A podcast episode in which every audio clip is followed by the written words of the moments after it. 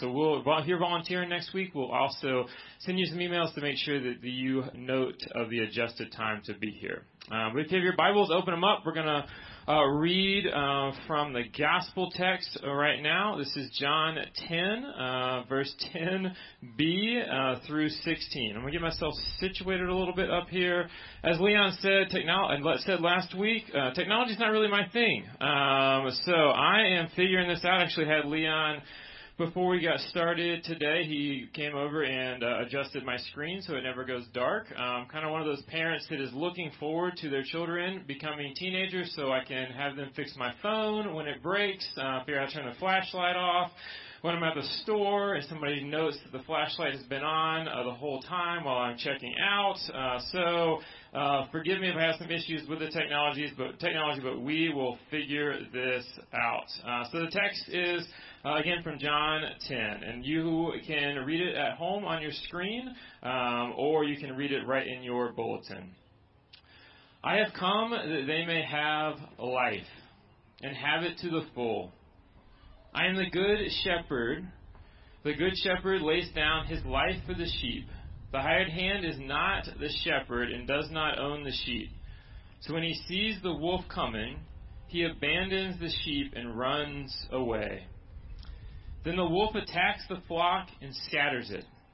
The man runs away because he is a hired hand, and he cares nothing for the sheep. I am the good shepherd. I know my sheep, and my sheep know me. Just as the Father knows me, and I know the Father, I lay my life down for the sheep. I have other sheep that are not of this sheep pen. I must bring them also. Amen. They too will listen to my voice, and there shall be one flock and one shepherd. This is the word of the Lord. Thanks be to God. Let's pray. Father, we are so grateful for an opportunity on this Sunday morning to worship you. We were made to be worshipers, and our best life, our most full life, is worshiping you. Father, I pray that you would grow us up through the preaching of your word to be more and more like Christ today. May you convict us of our sin through the Holy Spirit and gently guide us back to the cross, where we lay our sin at the feet of the cross, knowing that Christ, through his death and resurrection, both forgives us and gives us hope in the resurrection.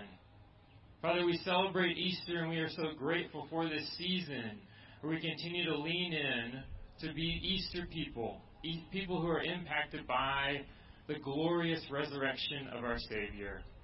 Father, I pray for those in our church who are hurting, those who are without, whether it is relational pain or physical pain, emotional pain, whether they're struggling with their jobs or with their loved ones. Father, may your kingdom come on earth as it is in heaven. Father, we're grateful and we pray that you, through the preaching of the word, you be honored and glorified this morning. It's in Christ's name we pray. Amen. Amen. So as I'm getting older, I'm learning. Uh, my wife's a nurse, um, and she's been teaching me uh, how important it is to go to the doctor as I get older. So I went for a physical about two years ago, first one in probably five or six years, and I learned that my cholesterol was a touch high. So I did my blood work. It came back. He gave me a call and said, your, your cholesterol is a little higher than it needs to be. And he kind of explained what this meant, and Diane helped me understand it as well. And, you know, more, more or less, and most of you probably know this, he just said, you need to kind of cut out some of these foods that cause higher cholesterol. And so for about nine days, I did exactly what he said. And about on the tenth day, I really just went back to my old way of eating whether that was red meat or eggs or whatever else was on that list that he told me not to eat, I just transitioned. I said, you know what? Like I believe that in my head that you are right, but I'm just kind of kind of adjust my life back to how it was pre doctor's visit. I'm just hoping the next time at the doctor's office, everything is gravy. Not literally, because apparently that's bad for my cholesterol, but everything is good with the blood work. And when I come back, hopefully it's better. But clearly, I understand. I mean, I I get what cholesterol is, but the reality is that I don't truly believe that news was big enough to change how I live my life. Psalm 23, the psalm that we both read communally and then sang right after that, is probably in the top five of most well known passages of Scripture. We love this passage, and we all honestly probably know exactly how it begins. Those five words The Lord is my shepherd. And we know this is a good thing in our heads. We know this is a good thing when we read the passage today. The Good Shepherd lays down his life for the sheep. Jesus saying, I am the Good Shepherd. I know my sheep, and my sheep know me. When we read that or have it read to us, it brings a sense of comfort to us. We love the idea of the Good Shepherd, but do we actually want to be led by a shepherd? We think back to the story of the cholesterol, we know the idea, we understand the idea that I, I understand that I need to make a change to my life based on what the doctor said, but am I actually willing to live my life in light of that news? Well, the reality is that we love the idea of the Good Shepherd more than we love actually being sheep. We love the idea because of it. If we believe this idea is real, the hard part is if we believe this idea is real, it means that something about our life has to change. And if we believe that Jesus is the Good Shepherd, that means that we are actually those sheep. And one of the reasons we struggle to believe this is that because sheep, by their very being, by their very nature, are vulnerable and in need of a caretaker. Though we are made in God's image and you and I are incredibly valuable in the eyes of God, being a sheep means that we have to, as brothers and sisters, as men and women, have to embrace our limits. Put simply, sheep are vulnerable creatures to predators and to themselves. You think about this, and we, we think sheep that are wild, out in the wild, you never actually say, oh, you never actually see or hear about or read about a sheep in the wild. When we think about other animals, there's actually an island off of the coast of Georgia that have wild horses roaming about. And they're perfectly fine on their own. We think about even our neighborhood when there's dogs that are roaming about. Those dogs are able to find something to eat and scavenge and stay alive. Sheep, because of their intellect, are actually not able to roam the wild and stay alive. They're vulnerable to themselves and each other and to predators alike. They're actually I learned this when I was researching a sheep that falls on its side oftentimes in an effort to get back to its feet will roll onto its back and like a turtle that's flipped over cannot get back over and they have just been found dead on their back. Vulnerable to predators and to themselves. And a good shepherd knows, he knows when he looks out at his sheep, he knows that their best life is not independent of him, but is walking alongside and being cared for by the shepherd. And this is, to make this point even further, I learned that when those shepherds, if they have a sheep that is roaming, that oftentimes will run away from them, they will actually take that sheep and break the legs of that sheep and carry the individual sheep until those legs are healed. Then, after those legs are healed, that sheep will never leave that shepherd's side. What a picture of what it is to be a sheep to that shepherd, to be committed, to understand our dependence upon Jesus as the good shepherd. When it comes to our faith, we are very much like those sheep in need of a shepherd. Like sheep, we have a tendency to follow, but like sheep, we often confuse true leadership with the kind that is talked about in this passage of a hired hand. Shepherds who are in it for the wrong reason. Like sheep, we are endangered by those who prey on our vulnerability. Like sheep, we are perhaps most vulnerable to ourselves and our tendency to wander away from the care of a good shepherd. And we certainly need that shepherd like Jesus who is willing to care and sacrifice for us, accepting that we are indeed like sheep are the hardest part for many people is our human nature to want to be in control of our lives, yet to be a follower of Jesus means that we are recognizing that our independence is a hindrance and our dependence on Jesus is the way forward. But to be honest, if we are real, this flies in the face of the Christianity that we are used to. The Christianity that we've been given, the Christianity that we have so often been preached at, preached at to us, is a Christianity that is just simply a get out of hell free card and then a list of things to not do. This is an eternal, you know, get out of hell free card if you accept Jesus and then just kind of live your life waiting for Him to come back and don't do these bad things. But the gospel message, the picture we have here of utter dependence upon Jesus is not just get out of hell free card. It's a life that is full of joy and peace and righteousness and holiness the first part of that passage, then Jesus says, I have come that they may have life and have it to the full. I am the good shepherd. So we have to make the connection here that this light, the picture that he is giving of being a shepherd to vulnerable sheep is not an insult to us. It's him saying your best life, your life to the full, is living out this metaphor, this illustration. If we believed, if we really believed that God doesn't just want us to be forgiven, but wants us to have the fullness of life, we have to understand this link between the fullness of life and trusting Him as the good shepherd. And if we did this, I think we'd approach life a lot differently.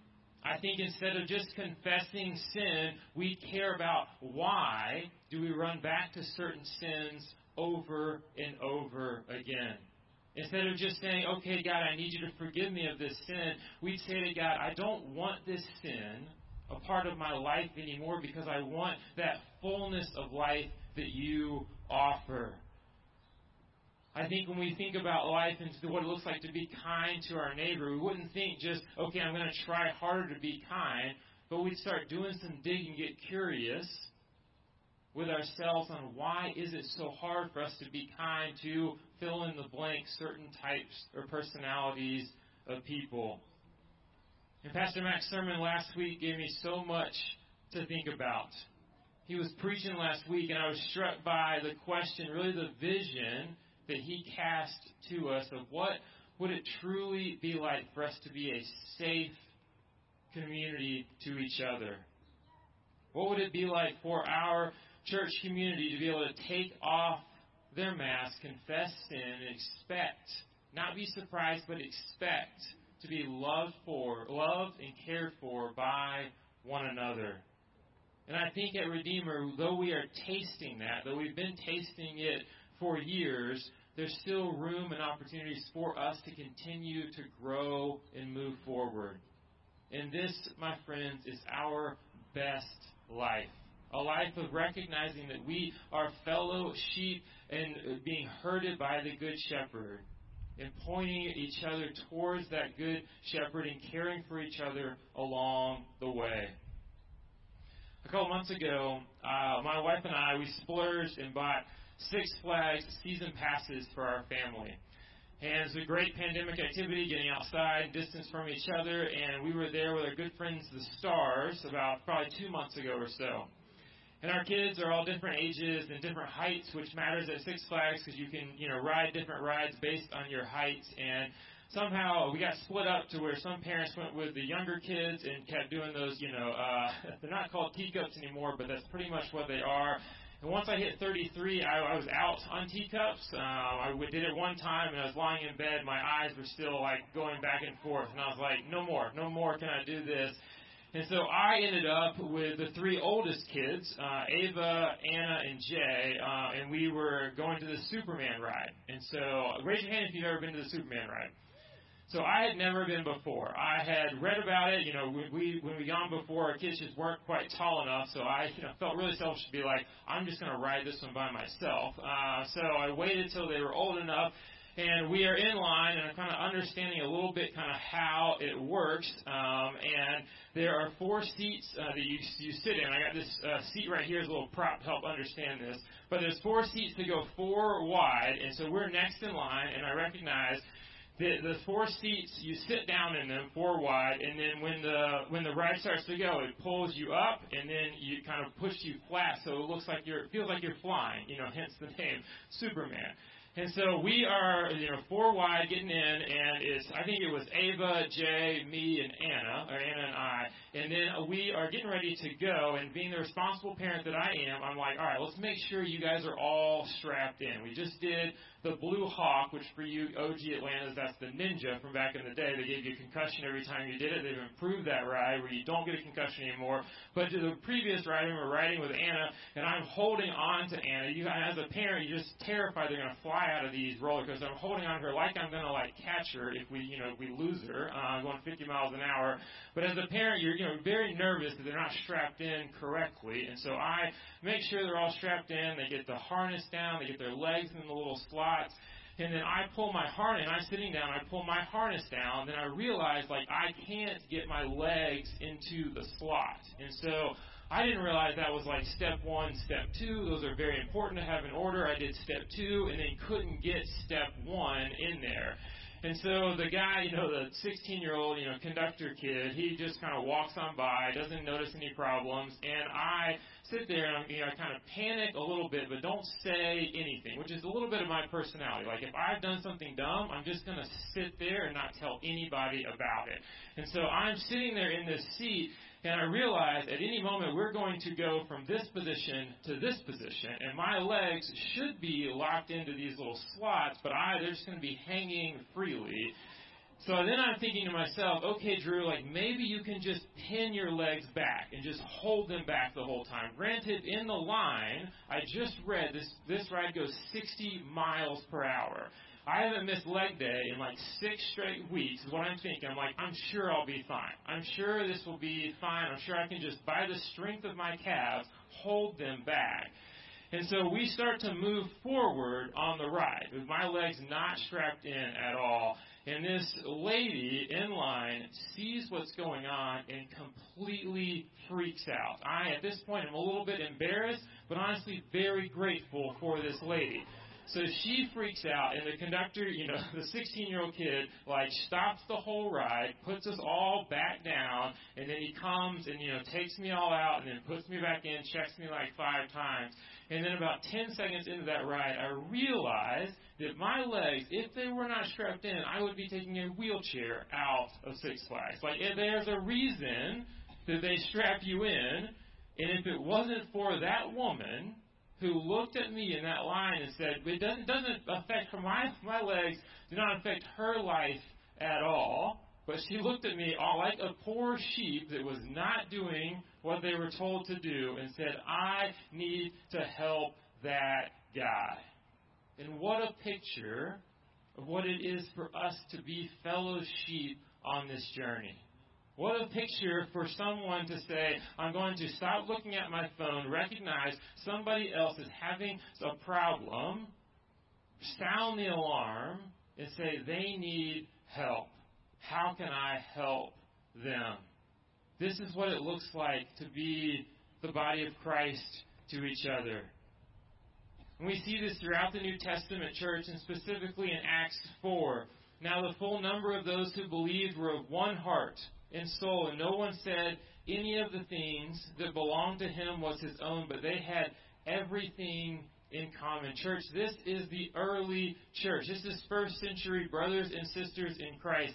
And with great power, the apostles were giving their testimony to the resurrection of the Lord Jesus, and great grace was upon them all. And just like this body of Christ, this, this the description of a body of Christ says in verse 34, Acts 4:34, there was not a needy person among them. For as many as were owners of lands and houses sold them and brought the proceeds of what was sold, laid it at the apostles' feet, and it was distributed to each as any had need. 1 Corinthians 12, another passage that I love talking about the body of Christ. God has put the body together, giving greater honor to the parts that lacked it, so that there should be no division in the body, but that its parts should have equal concern for each other. If one part suffers, every part suffers with it. Is this true of Redeemer Community Church? Is it true if one person suffers, one family is suffering, do we feel that in the other the other parts of our church? Are we in tune with each other enough to understand this family is going through a difficult time, this individual is going through a difficult time? What does it look like for me to sound the alarm in a loving way and say, What can I do to come alongside you to help? To be fellow sheep means to have a deep concern for each other. It means fighting for marriages. If you're married, do you does anyone know when you have one of those two day fights that turns into a two week fight? Or are you living in isolation? It means caring about each other's relationship with Christ even when it's inconvenient to do so. A couple months ago, I was texting with a member of our church, Christina Nichols, and texting with her on a Thursday, and we were trying to figure out something for church. I don't even remember what exactly it was, uh, but she asked me to do something, and I said yes. I'll send. I'll take care of that in the morning and send you an email tomorrow morning, Friday morning. The next, in the next moment, she texted back and said, "Drew, isn't Friday your Sabbath? Isn't that the day you take off?" Is what she was saying, and I said to her, "Yes, that's it, but I'm sure I can I can knock that out in the morning. What you need me to do?" And she texted back. She said, "Don't worry about it. Just enjoy your Sabbath." What she did in that moment was say, "Though it's inconvenient for me, what's best for you is to honor the Lord and get rest on your Sabbath." Do we look at each other and say, "I want you"? To flourish with your relationship with the Lord to the point even where it's inconvenient for me. That's what it looks like to be fellow sheep along this journey. It means coming alongside brothers and sisters who are experiencing singleness, who are single. And one of the struggles that we hear the most from non married people is just feeling isolated, especially during a pandemic. And what does it look like for us as a community to feel each other's pain to the point to where we're saying no one should feel isolated at this church. It means seeking to understand racism or sexism that our brothers and sisters experience. And as that passage says in 1 Corinthians 12, if one part suffers, every part suffers with it. What does it look like for us to learn how other people are suffering and to suffer alongside them and to be advocates and allies. It means caring about the financial well being of the person sitting across from you. There was not a needy person among them, Acts 4 says. That description in Acts isn't just an idea, it is a physical call for us to care for each other. So I want you to look at your neighbor right now, and online you can look at me. I want you to look at your neighbor and say, I am a sheep. You do it out loud, I am a sheep. And then look back at that neighbor and say, You are a sheep. Let's follow the Good Shepherd together. Amen. Brothers and sisters, may we, as fellow sheep, remember that our best life is not independent, but our best life is being dependent upon Christ together. Let's pray. Father, we are so grateful for the fact that Christ is our good shepherd. That through the gospel we've been welcomed into this flock. And through the sanctification work, sanctifying work of the Holy Spirit, we will grow in what it looks like to be dependent upon you. May you grow us up into men and women who are more and more like Christ and more and more dependent